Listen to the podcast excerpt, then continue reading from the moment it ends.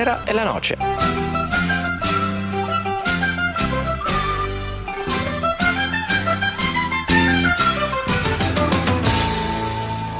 Benvenuti ad una nuova puntata di Tenere la Noce e il Purito, sempre raffreddato, vi accoglie dagli studi di Samba Radio, accompagnato come sempre però dal loco in regia. Se siete arrivati in ritardo per ascoltare la prima puntata della nuova stagione, non preoccupatevi, vi perdoniamo, però vi ricordiamo allora di scaricare il podcast da sambaradio.it e di seguirci sulle pagine social della Noce del DS per tutti gli aggiornamenti e per non perdervi le nostre nuove storie. Storie interessanti, storie di vita vissuta, ma soprattutto storie di sport, come lo intendiamo noi.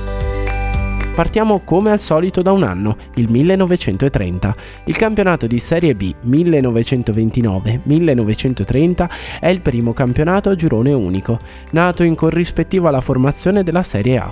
Non brillano le squadre dei grandi centri, la Fiorentina rischia addirittura di retrocedere, la dominante, squadra di Genoa, non riesce ad imporsi nelle prime posizioni. Sul fondo della classifica rimangono Fiumana, Prato, Reggiana e Biellese. La lotta per la promozione è dunque specialità delle squadre di provincia. E mentre George e Ira Gershwin compongono I Got Rhythm, a salire in Serie A saranno Casale e Legnano. I got sweet. I got my man who could ask for anything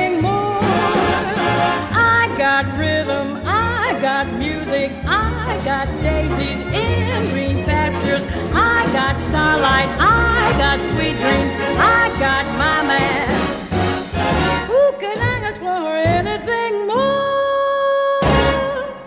La voce spettacolare di Ella Fitzgerald rende gloria al pezzo jazz I Got the Rhythm, composto da George Ira Gershwin proprio nel 1930. Un anno mirabilis nel quale fa il suo primo volo l'elicottero moderno progettato dall'ingegnere Corradino D'Ascanio, che qualche anno più tardi legherà il suo nome alla Vespa. Nel cartone animato Dizzy Dishes fa la sua comparsa l'esplosiva Betty Boop, personaggio ispirato ad Ellen Kane, famosa cantante degli anni 20. Viene inventato dall'azienda 3M in Minnesota lo scotch, più appiccicoso del suo predecessore nastro adesivo. Nascono tra gli altri Neil Armstrong, che sarà il primo uomo a mettere piede sulla Luna, ma anche Sean Connery e Clint Eastwood, due che avranno un discreto futuro nel mondo del cinema. Il protagonista di questa e anche delle prossime puntate è solo un embrione nel 1930, un'idea che nasce già dieci anni prima e come un piccolo tarlo rosicchia e fa perdere letteralmente la testa a Jules, francese classe 1873, laureato in legge ma con una passione viscerale per il calcio. Si tratta di un'idea illuminante che segnerà il destino di molti e che con il susseguirsi del tempo diventerà un racconto leggendario, a tratti epico, un racconto che attraversa le epoche storiche, politiche e sociali di intere nazioni, un racconto che si tramanda di generazione in generazione, un racconto intriso dalle emozioni più forti della storia dello sport. Allora, aguzzate le orecchie, perché da questa sera, e per più puntate, vogliamo raccontarvi la storia di quell'idea nata nella testa di Jules Rimet nel 1930 e che diventerà la storia di tutti, la storia dei mondiali di calcio.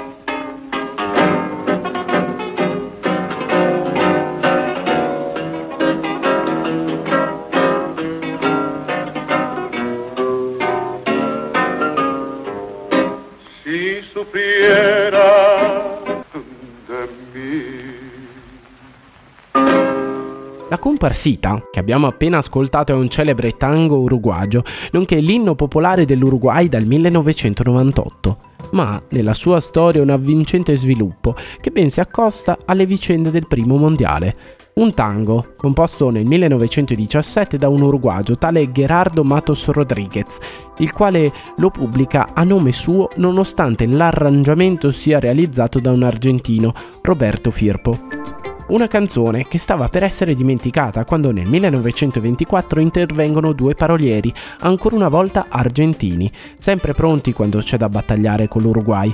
I due, Pascal Contursi e Enric Maroni, trascrivono così il tango, cambiandogli il titolo in Si Superias e trasformandolo in successo epocale, grazie all'interpretazione di un artista francese, tale Carlos Gardel. Ecco, se tuttora il dibattito tra Uruguay, Argentina e Francia è ancora acceso su chi sia stato a portare al successo questo tango, provate ad immaginare gli stessi attori e metteteli nella cornice di un mondiale.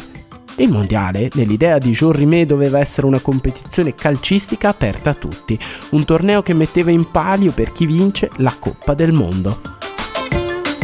Trofeo realizzato da un francese che raffigura una nicchia alata e cos'altro se non quello da un francese, il tutto finanziato da Patron Rimet.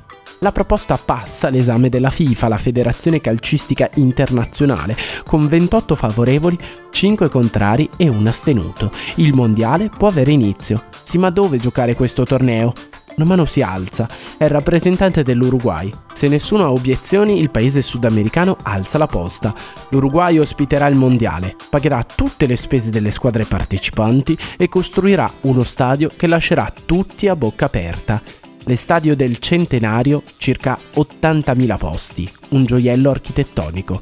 Nessuno ovviamente si oppone, ora bisogna raccimolare le squadre partecipanti. Ma secondo voi, cari ascoltatori, chi vorrà inserirsi in questa storia per ora a monopolio di Francia e Uruguay?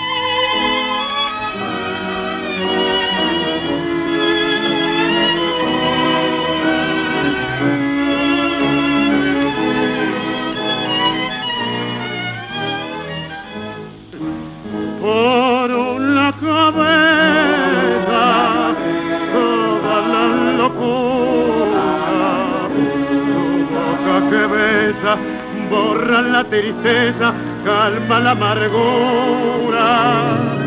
Por una cabeza y ella me olvida. ¿Qué importa perderme mil veces la vida? ¿Para qué vivir?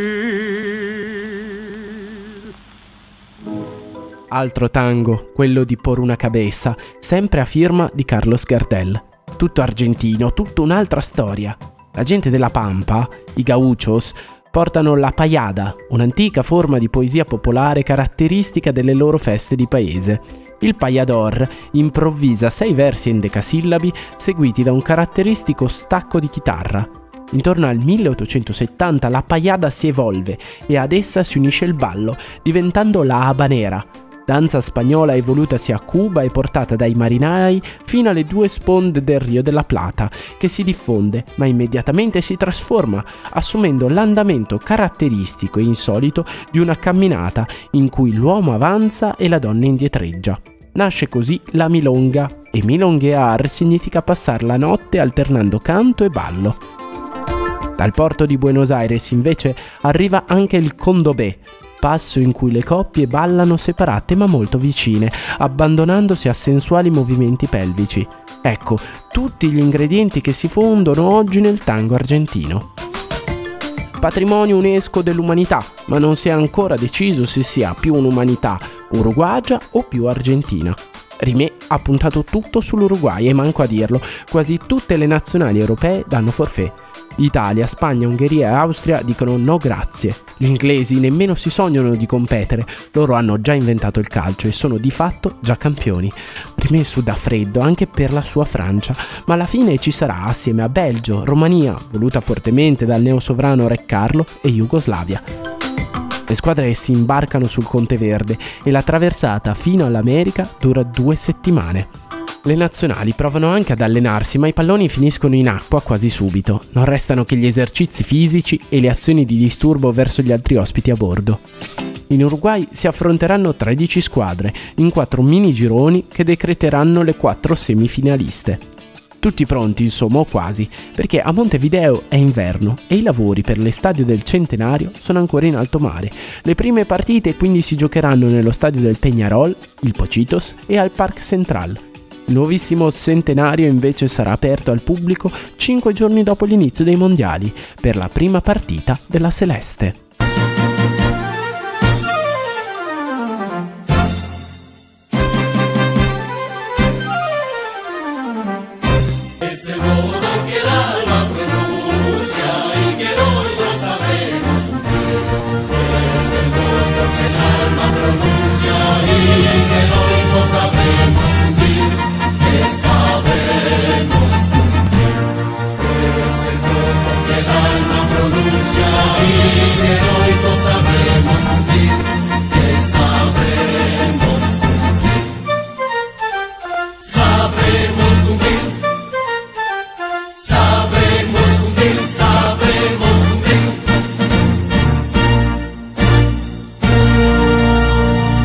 L'Uruguay è la squadra più attesa, campione olimpica infatti sia nel 24 che nel 28, dove ha dato lezioni di calcio al mondo intero.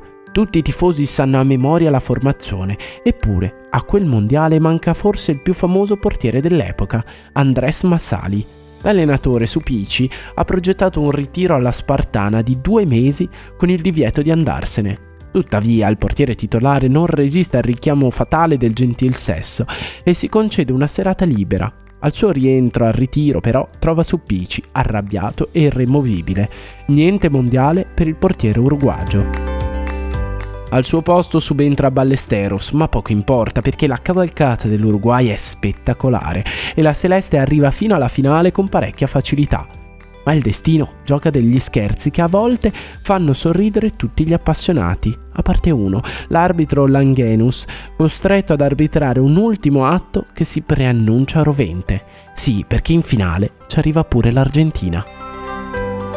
La finale del primo mondiale è il centesimo duello tra la Celeste e l'Albi Celeste. È un libro di storia quella partita, i due popoli non si sono mai piaciuti, non vanno d'accordo su niente, non sanno decidersi nemmeno sul pallone da usare, tanto che ne portano due. L'arbitro, per sedare un clima già caldo, decide che il primo tempo si giocherà con il pallone dell'Argentina ed il secondo con quello dell'Uruguay. Osena Sazzi è il capitano della Celeste e nello spogliatoio il suo imperat è più incisivo di quello di Suppici, tanto per farvi capire il carattere del personaggio. E quando vede Anselmo, il più forte centravanti del suo tempo, in preda all'agitazione del pre-partita, gli toglie la maglia da titolare e la consegna a Hector Castro, detto il Mancio, a causa di una mutilazione ad una mano, arrivato in nazionale perché il calcio tanto si gioca con i piedi. La partita vede due formazioni speculari con ben 5 attaccanti ciascuna. È una battaglia a viso aperto, ma se l'Albi Celeste pensa solo ad attaccare, l'Uruguay è più furba e sfrutta gli spazi degli avversari. Nel primo tempo l'Argentina è avanti 2 a 1, nel secondo tempo però, al fischio finale, il tabellino recita 4 a 2 per la Celeste. L'Uruguay è campione del mondo. A mettere il sigillo al match è proprio il Mancio, autore del quarto gol uruguagio. Grazie allora Nasazzi, ma soprattutto merci Monsieur Rimé, perché lo sport d'ora in poi ogni 4 anni dovrà fare i conti con i mondiali di calcio. Finisce qui questo primo capitolo della storia dei mondiali, che continuerà fra due settimane. Io e il Purito vi invito ad ascoltarci naturalmente a scaricare i podcast da sambaradio.it. Infine ringrazio il Loco in regia e spero di risentirvi la settimana prossima per un'altra puntata di Tenere le Noce, con un'altra storia interessante, un'altra storia di vita vissuta, ma soprattutto una storia di sport, come lo intendiamo noi.